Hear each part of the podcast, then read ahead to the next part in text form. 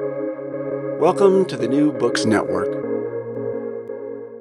Welcome back, everyone, to New Books Network. I'm Yadam Longkumar, the host of this channel, and today I'm here with Dr. James Bielo to talk about uh, his book, Materializing the Bible Scripture, Sensation, and Place.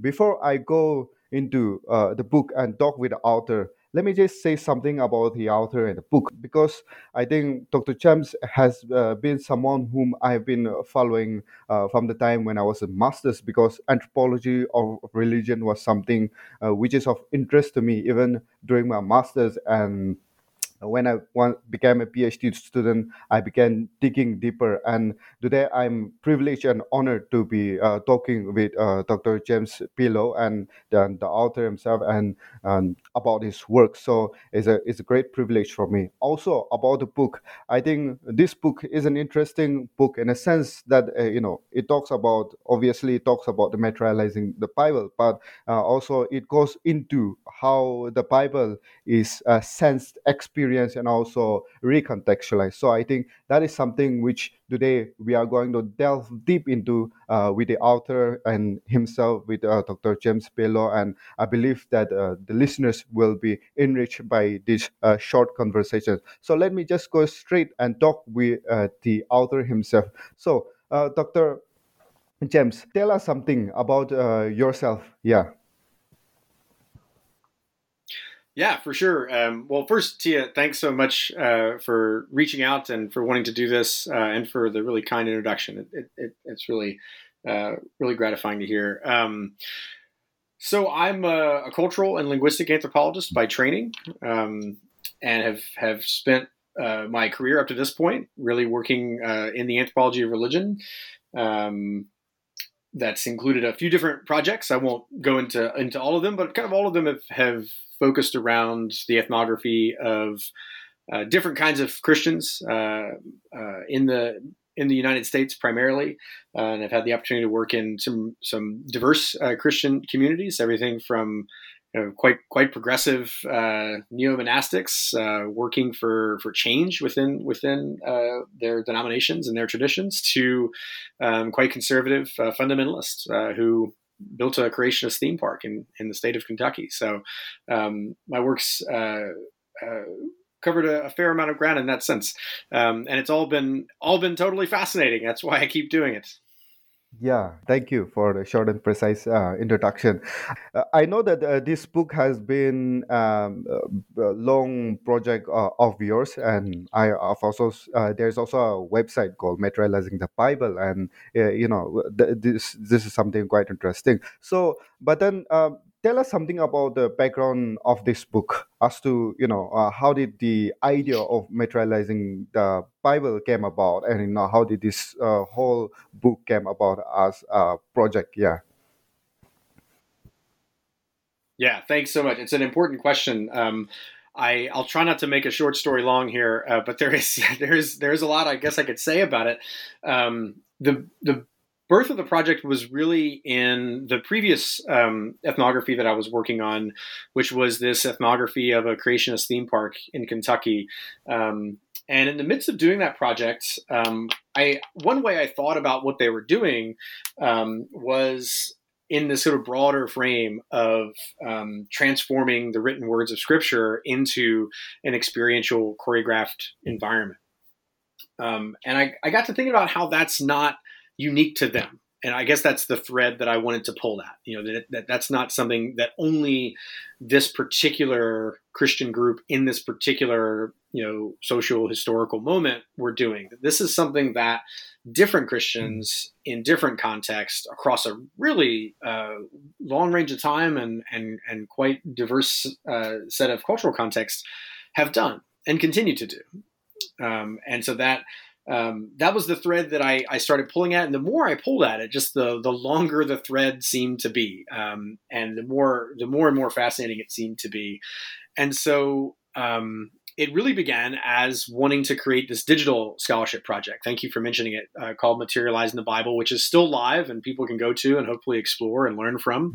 We uh, still can we continue to get um, folks wanting to contribute, which is lovely. Um, the, the, most recent thing we did was we uh, was from a, um, a PhD student in theater uh, at Northwestern University who um, her her dissertation includes um, work at the Great Passion Play uh, in uh, uh, Arkansas and um, a place called Sight and Sound Theaters, which has a location in Missouri, but also a location in, in Pennsylvania. Um, and both of both of which are are, are pretty uh, well established biblical theater companies. And so she ended up contributing a, a, a multimedia essay about about her work. Um, that was the most recent thing we added. Um, so it really began as as wanting to just sort of put in one place all of these sites that we knew of. Um, and I say we, I was I was working with an undergraduate mm-hmm. student, uh, Amanda White, who is so instrumental in getting things off the ground. I'm I'm so grateful for Amanda's work. Um, and so we just really started building a database. It was meant to be an open access database um, that had really two features. It was pretty pretty straightforward at first. There was a map feature where people could see where these sites existed on the map, um, on a global map. Um, and then kind of a, just a catalog where people could um, go go to say like a website uh, or a social media page for a particular attraction um, whether that be a museum or a theme park or a garden or a replica of some kind. Um, and I think when we first launched it, it had a couple of hundred sites, um, and it's grown. It now has, I think, over 500 sites. Um, and we've also added a bit of historical depth to it. Um, where we're, we are, are um, tracking not just the sites that exist now, but the sites that have existed and the sites that were planned but never actualized. Uh, and so there's, there's, a, I think, a, you know, the, the website's gained this really dynamic sense, uh, which I, which I am a fan of uh, over time, and, and and I've had a number of other students ended up working on it as well, which is wonderful. Um, I'll shout out uh, a young woman named Claire Vaughn in particular, who did just tremendous work in doing some archival uh, research and some field field work.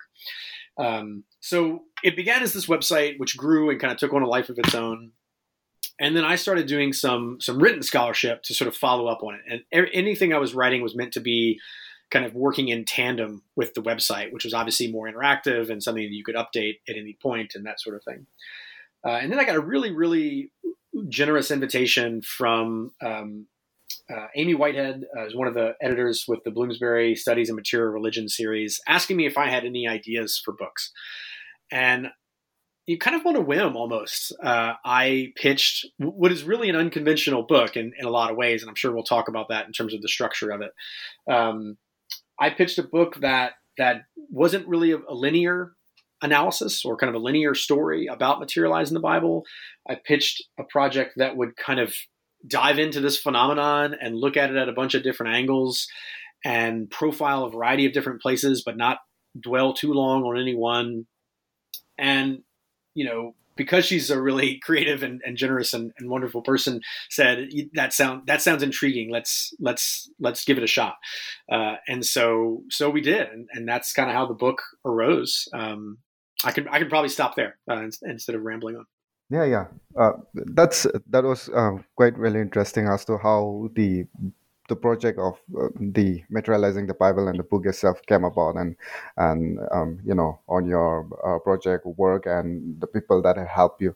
So that's a quite interesting thing. So you know before going into the contents of the book, I think. Um, in the study of religion, the uh, materiality has something which has been studied, debated, discussed a lot, uh, a lot. And uh, you know, for the listeners, I mean, people who might not have uh, come from the background of religious studies and anthropology of religion and all, I mean, uh, people might be wondering what materializing the Bible really means as to the the as perspective in the aspect of it and how um, it is done and how it is conceptualized. So, uh, can you expand something on uh, what materializing the Bible really means? Yeah. Yeah, for sure. And and I can I'll answer it kind of narrowly and broadly if that's okay. So narrowly um, when I use the phrase materializing the Bible, what I'm referring to is kind of cultural performances where um, people take some part of the scriptural tradition. So a story, a text, a book, a character, um, and they turn it into a an environment, an, an environment, a place that you can go um, and experience. Um, and some of you know this this could be in the form of a single sculpture that you know is put into a place and and and is designed in a way that people are um, uh, kind of encountering it and and it's designed in a way that that people are um, I, sh- I, say supposed to, uh, which is tricky, but there's a there's a kind of an affordance to interact with it in a in a certain way, be it devotionally or pedagogically or as entertainment, um, or it could be an entire you know uh, you know multi acre park that has numerous exhibits or numerous installations, um, and it's telling a variety of stories. Um, so you know, it's not about how big it is. Um, um, it's just you know, does it? You know, is there a place that's created that's meant to retell a biblical story in some way, or as you said earlier, recontextualize um, a, a scriptural narrative? So that's kind of the narrow answer. I mean, I do think that that you know you can think about other there are closely related forms um, that that we could talk about that easily kind of blows it up, blows up the category to to being to being just immense. And so this would be things like stained glass art, or um, you know, um, a series of sculptures that get made um, that you know travel around or that people could can visit. Um, you know, to and I, I do talk write about some of these artifacts in the in the book, but things like handheld stations of the cross, um, which are a really fascinating kind kind of cultural artifact. Um, so yeah, so that's that's kind of the narrow answer, and then you know more broadly, um, you know, I, I, hope it's a I hope it's a contribution to this I think really dynamic field of material religion. For anybody who's not familiar with it, I think the very first place that I recommend them going is the journal Material Religion, um, published by Taylor and Francis. Um, it's been around for um, oh I think I think 20 years or so at this point. Um, and just continues to publish. I think I think the best scholarship in in the field. Um, this series with Bloomsbury is a is a nice uh, second stop to go. Um, there's a number of really great uh, monographs and edited volumes in the series, which look at different religious traditions um, and look at different forms of religious materiality. Um, but I think the the basic conceit of, of material religion is that. Um, um, you know, religion is not cannot and should not be reduced to um, anything abstract or anything that doesn't have a real presence. Um, that religion is practiced and lived and taught and and fought over and changed through all kinds of material dimensions, be those places or objects or texts or the human experience and the bo- the the, um, the bodily experience that happens when people are doing religious things by themselves and and and together with other people, privately or in public. Um, and so that's I think the kind of the the founding conceit of the field, and then it and then it kind of grows from there. Yeah. Yeah, thank you so much for that. Going into the contents of the book, um, you have divided the book into three sections. The first section is the variation on replication, the second, the power of nature, and third, choreographing experience. So, you also mentioned that the ch- chapters in the book and the book itself is uh, doesn't go with a certain flow, right? It doesn't give kind of like a bigger narrative, but it, it is meant to be uh, read in, in and these sections and un- uh, understand the materiality of uh, how the Bible is performed in that sense. So let's go to the first one that is variation on replication. I think the idea of uh, replication itself and the examples that you have brought in the Bible is was quite uh, interesting and intriguing to me personally also because in my work actually um, uh, I'm working in India in the northeast India in one of the states called Nagaland and Nagaland is the place where at least um, more than 90% of the people here are Christians belonging to the Baptist denomination actually.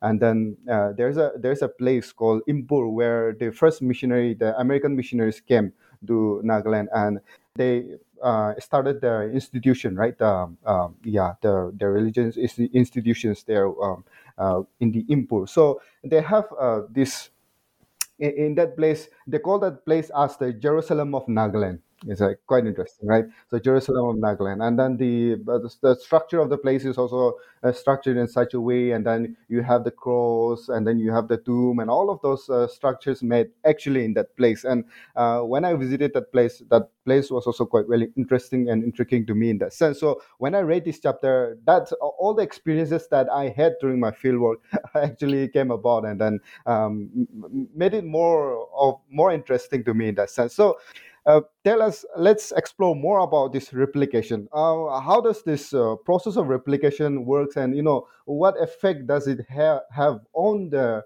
uh, religious communities? Here we are talking about the Christians, right? So yeah, um, let's explore more on that, and please explain more on this aspect. Yeah. Yeah, absolutely. It's a it's a great question. I want to if I if it's okay, I, I will work up to it, but I want to take a step back um, and and kind of approach it a little more broadly. And I'll just say too, in response to what you're saying. So I, am I'm, I'm so happy to hear about your work, and I'm I'm looking forward to following it. Um, and to to learn about this new place right which i didn't know existed and so that's you know while the like the the the digital scholarship project has a really robust database by no means is it complete and and by no means is it exhaustive um, you know we were constantly learning about new sites and i continue to learn about new sites and so now now i'm going to add this uh, to to the to the site um, so thank you for that um, I, I, wanted to take a step back and just say a word about the composition of the book. Um, you know, you mentioned the three sections that kind of organize it, um, and so I, to me, that's a, maybe a nice opportunity just to talk about the composition of the book, and then I'll, I'll from there I'll kind of go into your your direct question about replication, if that's okay. Great. Um, so yeah, I said earlier, right? I, I I I wanted to I wanted to write a book that was maybe a little weird uh, or conceived a little oddly, um, or that would take people off a bit off guard or surprise them, just in the way that it appears. Um, and and then hopefully the actual analysis also will, will have some surprising turns for folks. Um, and the way I settled on doing that was to sort of you know take this phenomenon materialized in the Bible, which is quite diverse and does cover a broad historical range and a broad cultural range, a, a broad theological range as well. Yeah. And I thought, okay, well, what if you could have thought about it as like looking at it from one angle and then turning it just a little bit and looking at it from another angle and then turning it again and looking at it from another angle and then maybe like rotating it a little bit and, and looking at it from another angle. Um, and what if each each of those angles provided a kind of short chapter you know a kind of a theme for a short chapter that i could then say some say something hopefully useful analytically about and draw in a couple of interesting examples. Uh, and that was that was kind of how i how i continued. And one inspiration for this i have to say um, is a really great ethnography called thin description by an anthropologist named john jackson. Um, and he's writing about this uh, really fascinating community called the african hebrew israelites of jerusalem. And the book, I think, I, I, forget off the top of my head, but I think it's something like 50 different, he calls them ethnographic slices. Um, so it's like a little sliver of his field work that he takes and you know kind of dives into and, and dr- draws some meaning out of and uses as a, as a jumping off point to say something about this community and who they are and what his experience was with them. And that was a real inspiration for me to, to kind of think about doing a composing a book and structuring a book in a different way. Um, and so um, the way that kind of ended up for me was having these then three sections variations on replication where i look at different again kind of different angles of this phenomenon in terms of the forms of replication that are happening uh, and then the power of nature looking at different kinds of natural encounters uh, that are drawn into this phenomenon that are part of this phenomenon. And then the largest section um, which has kind of three subsections um, and i'm guessing we'll, we'll, get to those and talk about them uh, choreographing experience. Um, so that was that was kind of the the idea, uh, and and and we'll see if it was if, if it works. You know, like it's it's an experiment, and it could fail. You know, and that's okay, right? Uh, is if people real you know realize kind of how it failed and and and how it could be done better, then that's that's you know that's a win as well. You know, uh, maybe not the ideal win. Like, you know, uh, I don't I don't want it to, to be a failure. Um, but in any case, I, I, hope that the fact that it's an, a bit of an experiment um, is inspiring to people. Um, so replication, you know, this first section um, has six different chapters. Um, there's the idea of kind of verisimilitude or one to one replication, um, whether and that's you know about size and dimension, but it's also about feel and experience, um, even smell. And then miniaturization, so take, taking taking you know an original and and replicating it, but in some smaller form.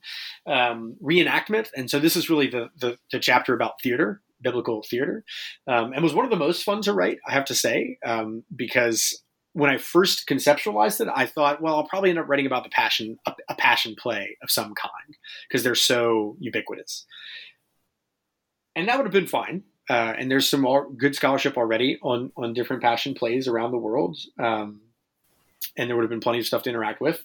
And in the midst of doing it, I ran across this funny little um, play, and I call it little, but it was actually, you know, a wonderful, wonderful, um, you know, example that ran for 20 plus years and exhibited at a couple of World's Fairs and had a running running summer season for decades. Um, uh, that was based around the Book of Job.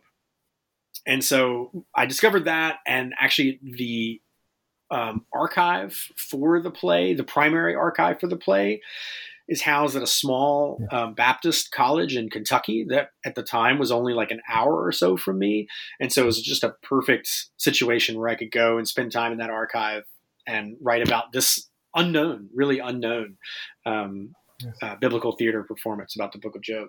Um, anyway, uh, then the fourth one is Imagineering, and I return here to Ark Encounter and their use of kind of Disney um, inspired forms of entertainment to present this um, quite um, you know, theologically and politically conservative form of Christianity um, and young Earth creationism.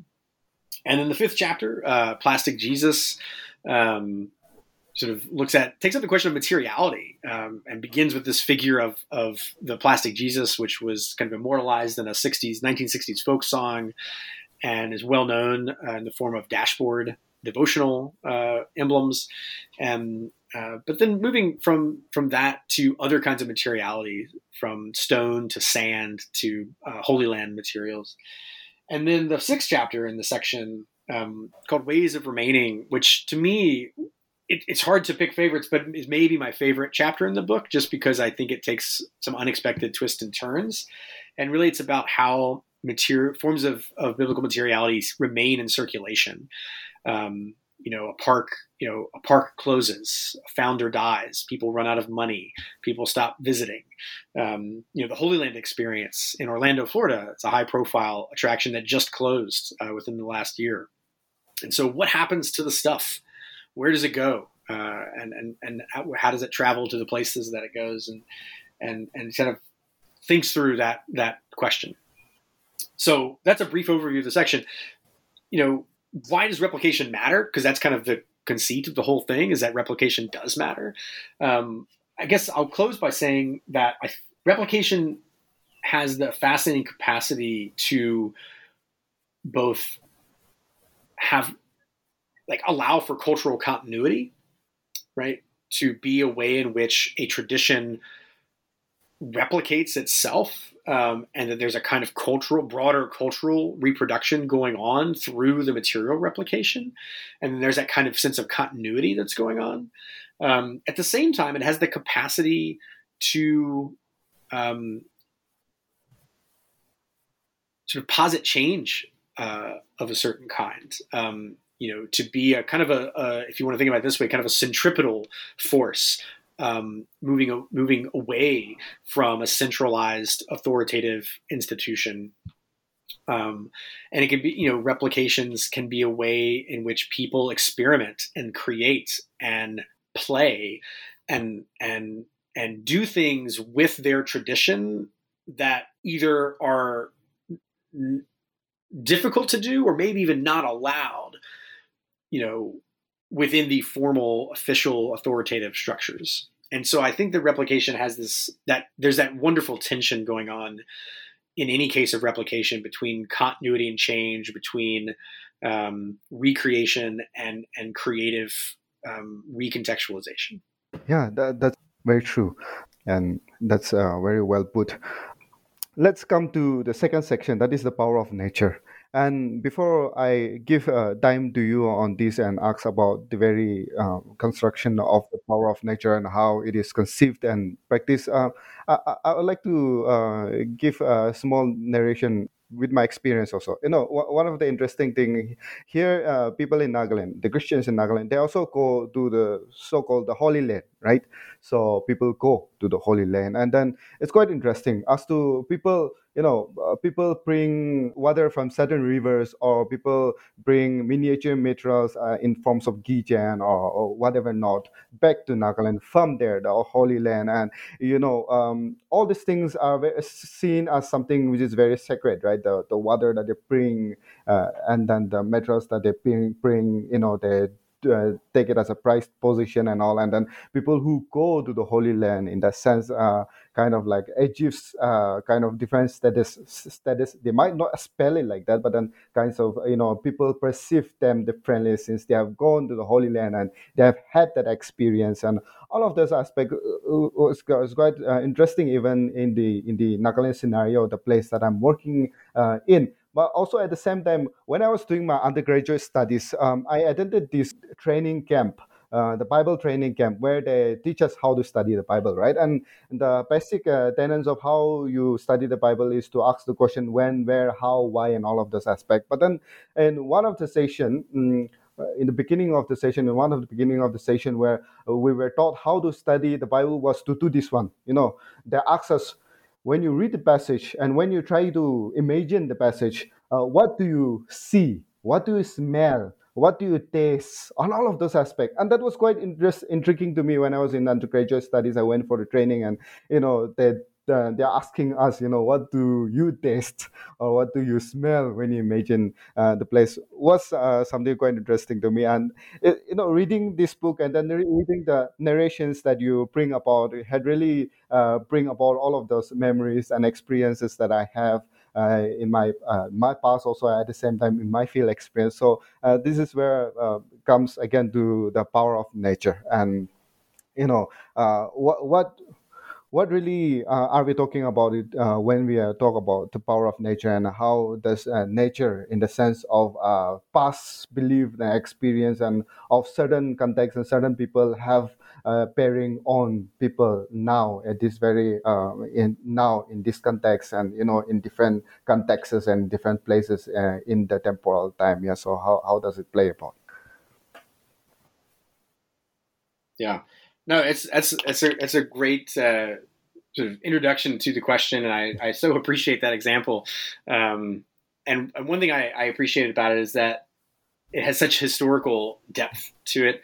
Um, you know that they by doing that they are joining this really robust tradition of Christians across theological and cultural contexts turning to turning to the senses and a kind of sensory imagining of the past and a sensory uh, you know a connection to the text through the sensory imagination um, and to the natural landscape materials of the places of the Bible. Um, one of the archival materials I, I, interacted with for the book was this series of um, eight, I think it was 1880s uh, Sunday school booklets, and it was sort of like a um, almost like a, a, a, newsletter that would go out to um, people um, teaching in the Sunday school movement. This was um, the kind of the, the, shared curriculum of the late 19th century Sunday school movement.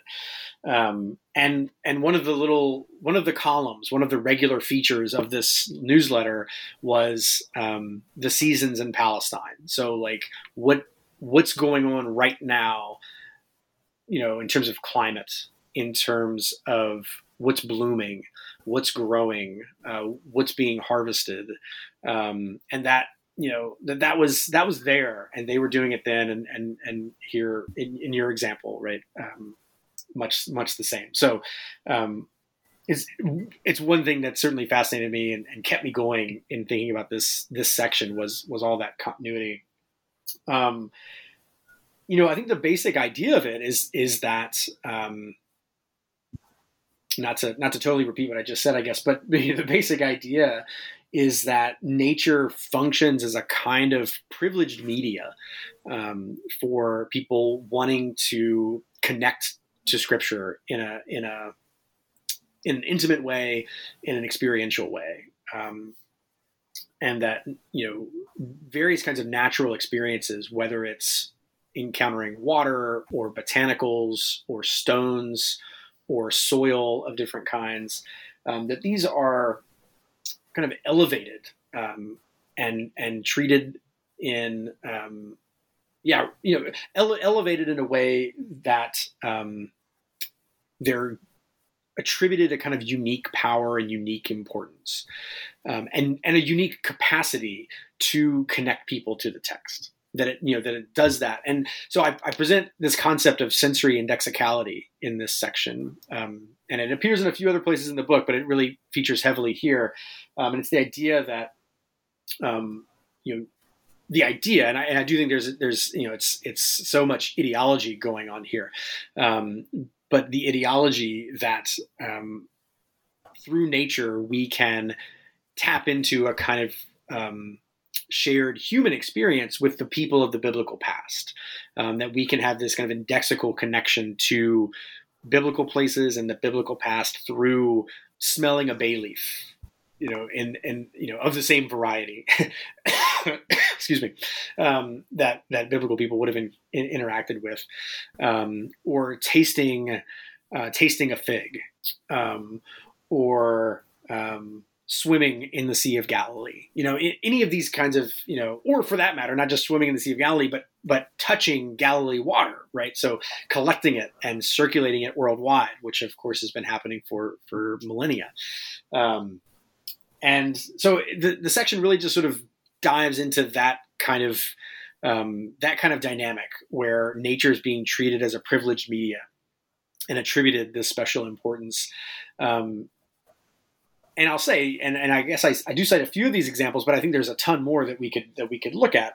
Um, that this is not just about Holy Land materials or, or biblical places. You know, we could take something like Lourdes water, you know, um, you know, water that, that comes from this this uh, miraculous spring in France, um, uh, and is put into rosaries and shipped around the world.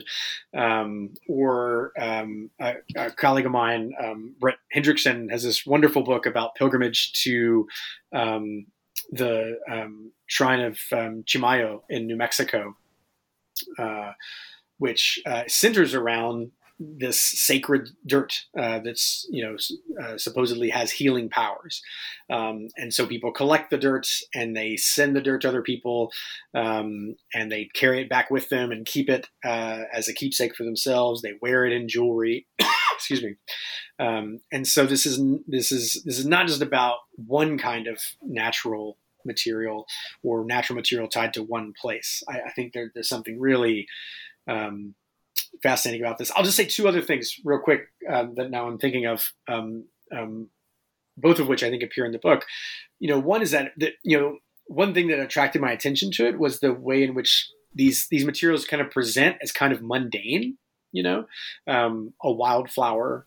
You know, a bag of soil, a bag of sand, a vial of water. You know, these things present as as quite simple, modest. Um, um, but yet are attributed this incredible importance. And then you get a site like the Museum of the Bible in Washington D.C., which is a billion dollar endeavor, um, you know, just to get off the ground. Um, and one of the the primary exhibits, um, which is a seven thousand square foot um, sort of uh, immersive replication called the World of Jesus of Nazareth.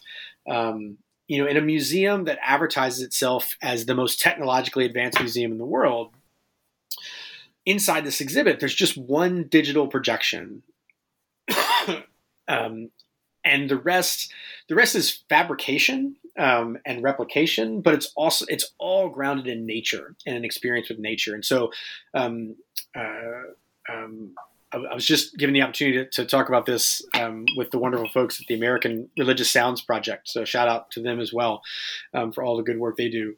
folks should check out that digital scholarship project if they haven't already. But one of the main soundscapes in the exhibit is birds. and birds singing, and it, and it's um, the soundtrack is based off of um, uh, recorded materials of species native to the Galilee that this design team has pieced together.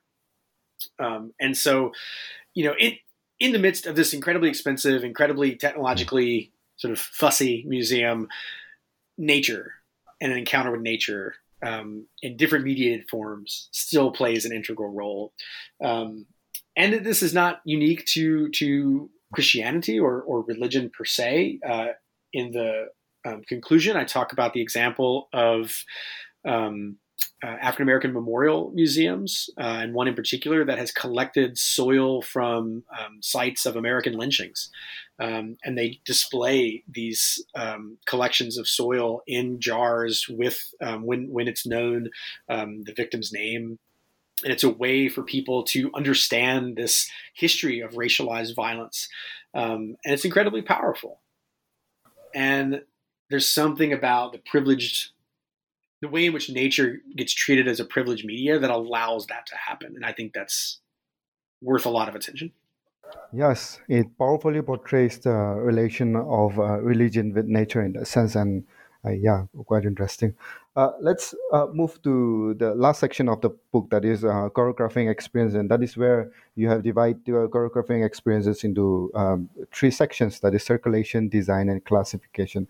Now, I think you know it's it's quite interesting also that uh, even though uh, we are miles apart from each other in a very different context, looking at Christian community, but then also at the same time, uh, we could talk about this uh, materiality, this aspect, and then even though we explain and we experience things in a very different way, we could relate uh, also in the sense, and and that is where it comes on uh, into the aspect of how uh, not only are this the, the aspect of materializing the bible is not only about trying to reimagine the past but also at the same time you, you know bring forth certain ideologies in terms of their theological perspectives and this is where uh, the uh, aspects also quite becomes quite interesting. But also at the, also at the same time the the reinterpretation of uh, the context and the histories and all of those aspects comes into and this is where the choreographing experience in the sense of how you know all of this is classified the design and circulated is something uh, becomes quite interesting so um, how, how does this uh, choreographing experiences happen and um, uh, can you elaborate more on the um, classification of uh, these uh, different sections in terms of choreographing experiences yeah yeah, yeah, for sure. Thank you for that. I, I won't run through each one um, just because there's quite a few of them, but um, I'll say up front that um, I borrow this kind of three part distinction um, of circulation design and classification from a religious studies scholar, David Morgan, um, who um, is really a wonderful, wonderful, insightful scholar uh, in material religion. Um, and uh, in a few places, but in, in, this one particular essay, he kind of uses these as a, as a kind of a, an analytical framework for doing any kind of material religion uh, exploration. And I found it really useful for thinking through these materials. And so, um, well, I'll just say up front that um, I was drawn to the idea of choreographing experience for a couple of reasons. Um, that that word choreography is one that um, um, I started using in this project early on, and it kind of caught on, and I and I decided I liked it, and I and I guess I liked it because I liked the idea that in the same way that a dance can be can be choreographed, people's relate interaction with a place can be choreographed in different ways, um, both kind of kind of quite overtly and directly on site, say through a tour guide or through signage or through a guidebook but also through their received traditions, you know, through the rituals and the um, the the ways of practicing their religion that they've been socialized into, that they bring those on site, um, and and that becomes a, another mode of of choreography. Um, and so I just sort of like that idea that that, that people were uh, engaged in this in something that was that had a design to it. But on the flip side, that people weren't beholden to it always. You know, that choreography didn't mean an overdetermined sense that you always knew exactly what people were going to do, um, or that people had to, to in, engage with these places in a, in a certain way. Um, because there, people do surprise us, thankfully, um, and they do go against the grain and they do act outside of the designed choreography. But there's always that interaction, uh, and and when when people do that, they're doing they are doing it against the grain, and it reveals something about about the grain. Um, and so I like that tension. You know, I like that tension of there being design and set up and a way that people are kind of coached to do things, but also then people develop their own routines and habits and and and practices. Um, circulation was really fun to think about, just in terms of um, the really the, the global movement of objects and images, um, sometimes uh, places themselves. Um, and I really had a lot of fun with these kind of juxtaposed chapters 12 and 13 um, that takes up the picture postcard as a technology of circulation and then selfies posted to Instagram as a technology of circulation. And, and the extent to which that they are involved in the same kind of work, they're they're not isomorphic with each other. You know, they're not, I don't think that they're doing things identically or something, um, but they are engaged in the same kind of work. And I think it's fascinating to juxtapose them side by side um, design is is something that I've been thinking about, I guess, for a while, even going back to the previous project on Ark Encounter, because that the ethnography there was really focused on the design team. You know, the people who they they thought of themselves as Imagineers, as people who were creating an experience for people, and so um, I wanted to think a lot about how places were designed and the histories behind them and the choices that were made. Um, and then there there's another kind of pairing of chapters that i had a lot of fun with of thinking about kind of old and new technologies um, where chapter 16 looks at the cyclorama um, and in particular this one um, it's not an individual painting there was actually uh, uh, quite a few of them um, but a style of painting of looking at jerusalem on the day of the crucifixion and being in this immersive setting. Um, and then uh, chapter 17 looking at virtual reality headsets um, and how those were being deployed in contemporary museums um, to create a biblical an, encounter with biblical places. Um, and so, thinking about these two kinds of immersive, engulfing technologies side by side, um, I hope that'll be interesting for folks. Um, and then uh, classification um, has yeah three three chapters that I'm just so fond of, um, and because of the people that in the stories I get to tell, and I and I really should have said this up front is that I think something that drew me to this project and that kept me going in this project, and that if I look at the work that was done, something that I'm really happy about is that I I encounter like like the Book of Job, you know, this traveling biblical theater performance. I encountered so many fascinating stories in the project. I just wanted to tell them you know, I wanted to be a good steward of them. Um, and it doesn't mean that I'm not doing analysis. It doesn't mean that there's not theorizing going on. It doesn't mean that I don't want to, you know, say something about, you know, material religion as a phenomenon and, and, you know, the social life of scriptures as a phenomenon. But I want to do it through these fascinating stories, you know, and I want those stories to be front and center. And I, and I think that that, I think I accomplished that, um, if nowhere else in the book, in this third this this final subsection of classification um, and I really focus on telling the stories of three places: one in Kentucky, the Garden of Hope, um, one in um, that, that that was in Georgia. It's non-extant, and and there's very little evidence of it. Um, it was called the uh, Drive-Through Garden, um, uh, and a, a, great example of someone using replicate. You know, to to your earlier question of using replication to do something that he wasn't actually even allowed to do. Um, he took on the identity of being a reverend um, uh, in a way that he wasn't allowed to do within his local community church. But he was able to do it through his drive through Bible garden.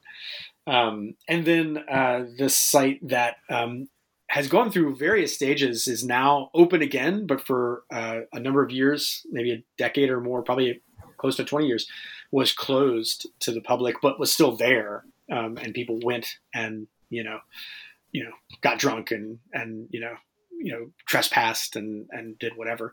Um, uh, uh, in Waterbury, Connecticut, called Holy Land USA.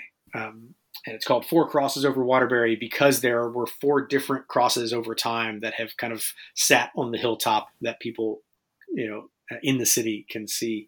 Um, and it really is a dominant kind of landscape view when you're in Waterbury. Um, um, so you know, class it, they're they're grouped together under classification because I think there's there's a analytically there's a lot to say about how we what we call these places and how we frame them and how we think about them. Um, and so um, this comes through, I think, most clearly in in the in chapter twenty, Four Crosses over Waterbury, where I really, you know, the long and short of it is, I, you know, there there's a way of of talking about these places, and there's all kinds of examples of this that refer to it as kitsch, and that uses the category, the classification of kitsch to talk about the place, and it presents it in that vein. Um, and then there's another category um, of outsider art or folk art, um, which is more respectful um, in a way, um, but also limiting. Um, and both of those forms of classification, um, and I don't want to overstate it, but do their own kind of violence to the place. That is, they. What I mean by that is they do they they misrepresent the place in different ways, right? In their in their respective ways. And one thing that both of them miss as forms of classification is that it's a local place that local people have invested in and love. Um, you know, it's not, you know, kitsch presents it as something to kind of ridicule and make a joke of. Um, and outsider art treats it as something that's kind of rarefied and for a specialized audience, um, even though it's, you know, a vernacular form.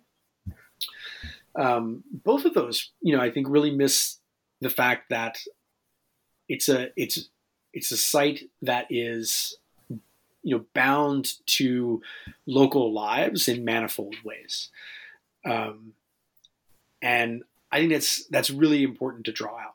And so, whenever we classify a site in a certain way, and maybe it's by calling it a theme park, or maybe it's by calling it a garden or maybe it's by calling it a museum like when we classify in any way what are we doing?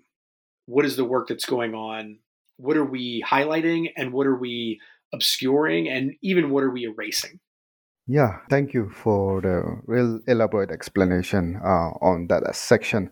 And as we come to the end of the discussion on the book i'm thinking about this one where uh, i'm thinking about this uh, people like me who are starting off uh, in the uh, in area of research and doing research on this uh, area. Also also at the same time people who want to again uh, who have uh, finished uh, some experience in the research and wants to move ahead in the in the in the research in this area of you know material religion and, also specifically also materializing the Bible. So, you know, what will be some of your advices in terms of uh, to the people who are starting off uh, researching in this area? What are some of the pitfalls, the pitfalls that we need to avoid? Also, what are some of the perspective that we need to be very keen of that most of the time we might miss? And also at the same time, to the other section of the people, you know, uh, what are the areas for the for future research in that sense of how do we go about uh, you know looking at uh, different perspective and aspect for the future research? Yeah.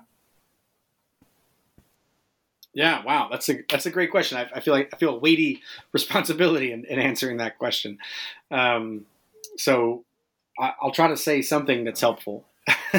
Um, excuse me um, I, a couple things come to mind. I mean, I think I think methodologically, um, I think it's important to be to be to be creative, to not feel constrained by having to do things a certain way, um, and by you know drawing multiple methods together and kind of doing it and really doing a multimodal analysis analysis. Um, you know, one thing that I, I I set out to do in the book, and that I think I I did at least in part, was bring together ethnographic analysis, um, archival analysis, and sort of like a textual discourse analysis.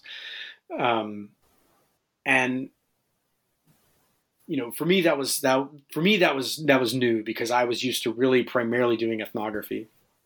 Um, almost exclusively doing doing ethnography, uh, and so it was a really really fun challenge um, to try to draw together these different methods. And I think I think I, I think it's incredibly rewarding, um, and it's hard to think about working in any other way at this point.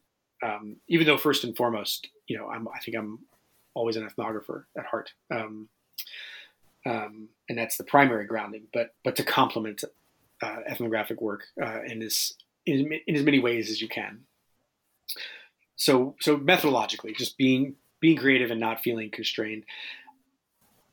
You know, something I said earlier, just finding really great stories to tell, um, and and really embracing the story quality of them and leaning into that.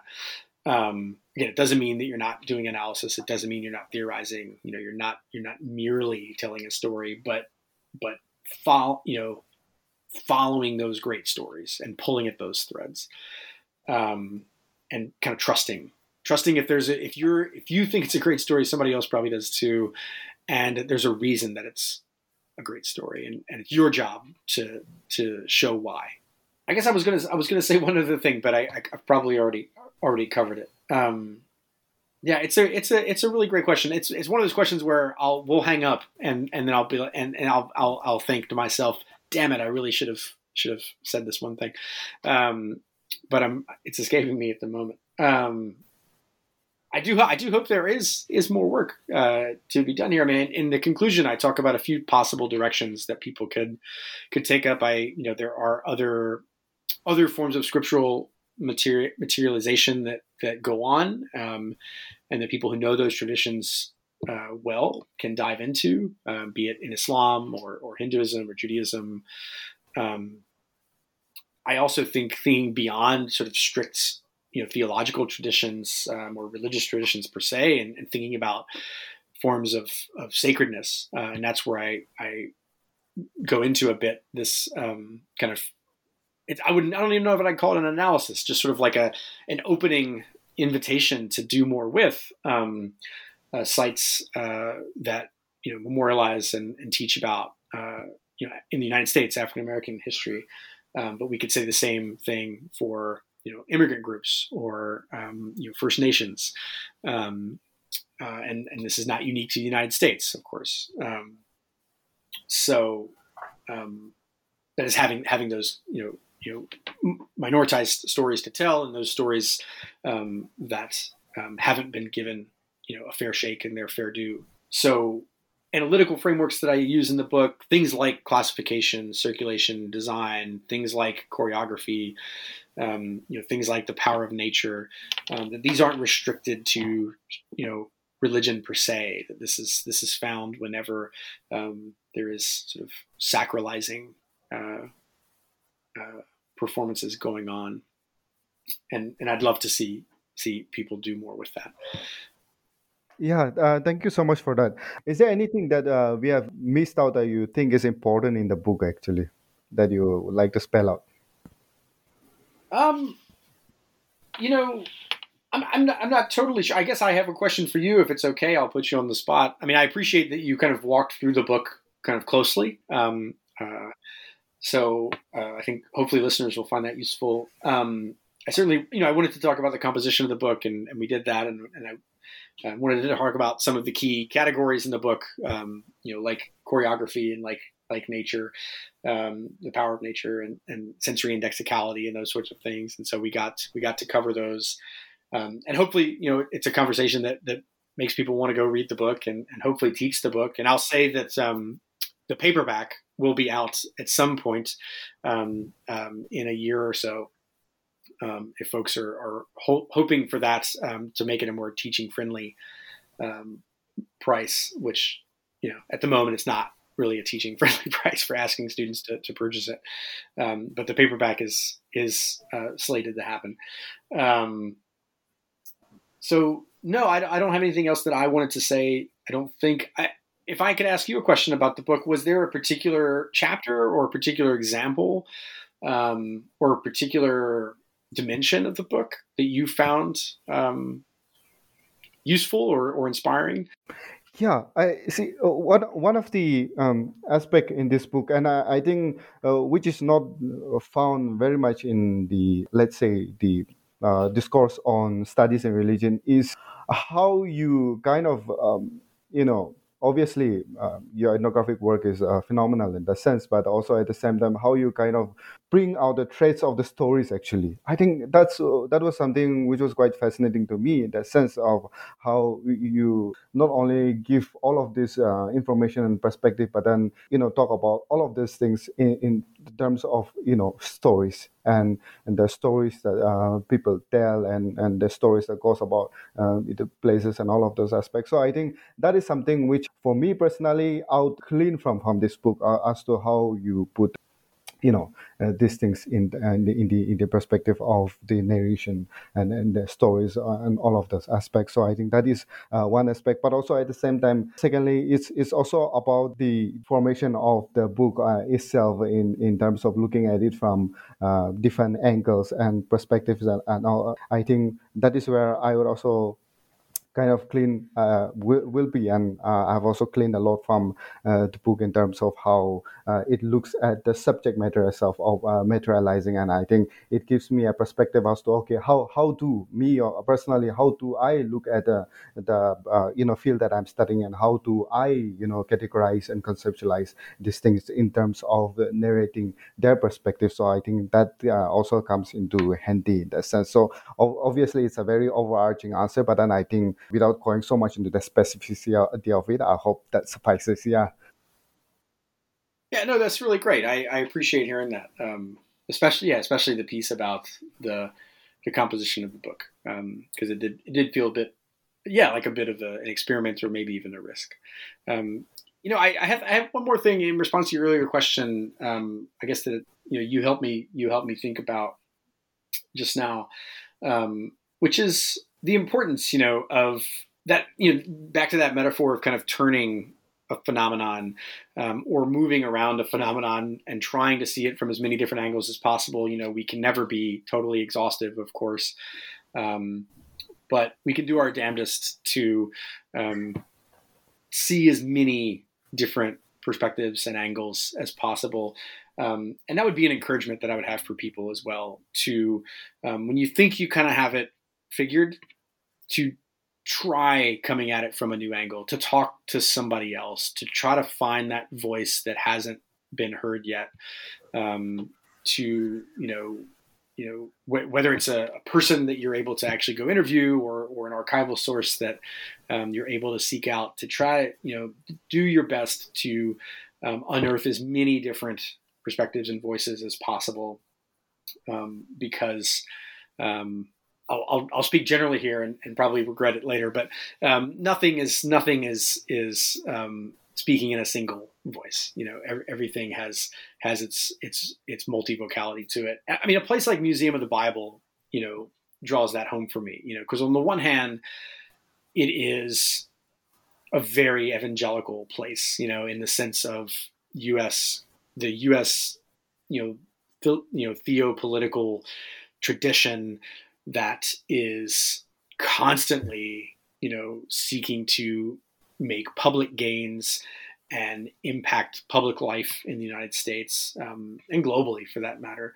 Uh, lots of great scholarship on the global ambitions of, of uh, American evangelicals, um, you know, and and yeah, like exerting power in all kinds of ways. Um, so for sure, the museum is entangled in that world, and and and exists because of that world. But that's not all it is. You know, there's other stories going on there. And for me, talking to the designers was a way of unearthing some of those stories. You know, that these were primarily secular design firms who had their own kinds of ambitions and agendas for what visitors would encounter in their exhibits. Um, and you know, and then you get the visitors themselves who are who are quite diverse and, and there for many reasons. Um, that's just one example, but I, I think it's a, a, an emblematic one in the sense that um, we really need to to do our best to not settle on a single narrative and a single story and a single perspective, but to try to draw in as many uh, as possible. So I would encourage folks to to always seek to do that. Yeah, thank you very much for that. Before closing off, uh, two queries. One is: Is there any interesting project coming ahead of you, and is there anything that you're working on, and how do people reach out to you? Yeah. Yeah, great. Uh, the second one's easier. Uh, e- e- email is really good. Um, you can uh, find my email on my university page, which is at the, my, the Department of Anthropology at Miami University in Oxford, Ohio. Um, but I have a personal page that's pretty easily locatable. Um, but I also have academia, uh, LinkedIn, Twitter. Um, any of those are, are, good ways good ways to to um, find me and just send me a quick note. I always love hearing from folks, um, especially younger scholars um, who are you know either just starting out or in the midst of, of a first big project. Um, and are looking looking for you know someone just to bounce ideas off of and to be in dialogue with. Um, so certainly, you know, folks should not hesitate to reach out. Um, I'll, I'll, try to keep this short, but I do have a new project that, that's kind of getting off the ground that I'm quite excited about. Um, and it, you know, much like this project, you know, this project emerged out of the Ark Encounter uh, fieldwork, and this new project, which is an ethnography of resellers, that is people who scavenge um, uh, secondhand uh, venues like uh, thrift stores and estate sales and flea markets uh, and auctions and find uh, uh, forms of Christian material culture and look to uh, resell it online through sites like eBay and Instagram. I'm, I'm interested in in the world of resellers in a nutshell. Um, and that really came out of this project. So part of the methodology for for materializing the Bible was to um, dive into uh, eBay and kind of use eBay as a way to acquire materials that I couldn't locate elsewhere and that weren't digitized uh, and available anywhere else. So these are things like old guidebooks for sites. And in fact, through eBay, I discovered a number of non-extant materializing the Bible sites, and it's because they're um, old postcards and old guidebooks and old brochures.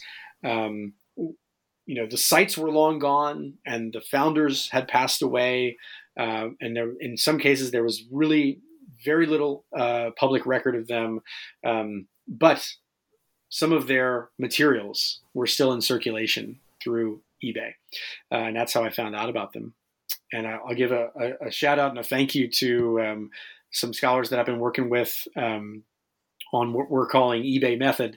Um, uh, so, uh, you know, shout out to, to Kate Dugan and uh, Monica Mercado and Susan Reynolds and uh, uh, Alyssa Maldonado Estrada um, for being just just amazing and inspiring colleagues. Um, so, it was through interacting with eBay that I realized that there was this world of resellers out there, um, and so um, I'm particularly interested in questions of value, how value gets assigned to these objects, uh, and and that means value in different forms. So monetary value, historic value, nostalgic, emotional, affective value, um, display of value, and aesthetic aesthetic value. Um, and so just sort of that that the play of different kinds of valuation and how that's happening uh, in the encounter between the reseller who goes out to an estate sale to find stuff to how they list it on eBay to the buyers who seek it out. Um, and questions of ethics. Um, so, what people are comfortable selling and what they're not comfortable selling and why, what they're not comfortable sourcing and why. Uh, and I have to say, I've met some really fascinating people so far. Um, uh, a gentleman named Mark uh, who lives near near to me, and I, I found him by going to an estate sale. Um, and uh, Mark is an atheist uh, who absolutely loves Christian stuff, and he collects it, and he has a house full of it. But he also uh, sells it online. Um, and I've learned a lot from Mark about reselling as a practice, and also about Christian material culture and so um, you know mark's story is one of several that i've encountered and they're just really really you know intriguing people um, with uh, you know that i think i, I think uh, we as scholars have a lot to learn from. Yeah, thank you. Thank you so much for that. I'm sure the listeners and for people, there'll be so much to clean from this book, but also at the same time, people was I believe that people will start critically engaging with the materials in this book and this has been such a wonderful conversation. Uh, thank you, uh, Dr. James, for being here in New Books Network for such an enriching conversation. Yeah. Well, Tia, thanks for having me and thanks for great questions.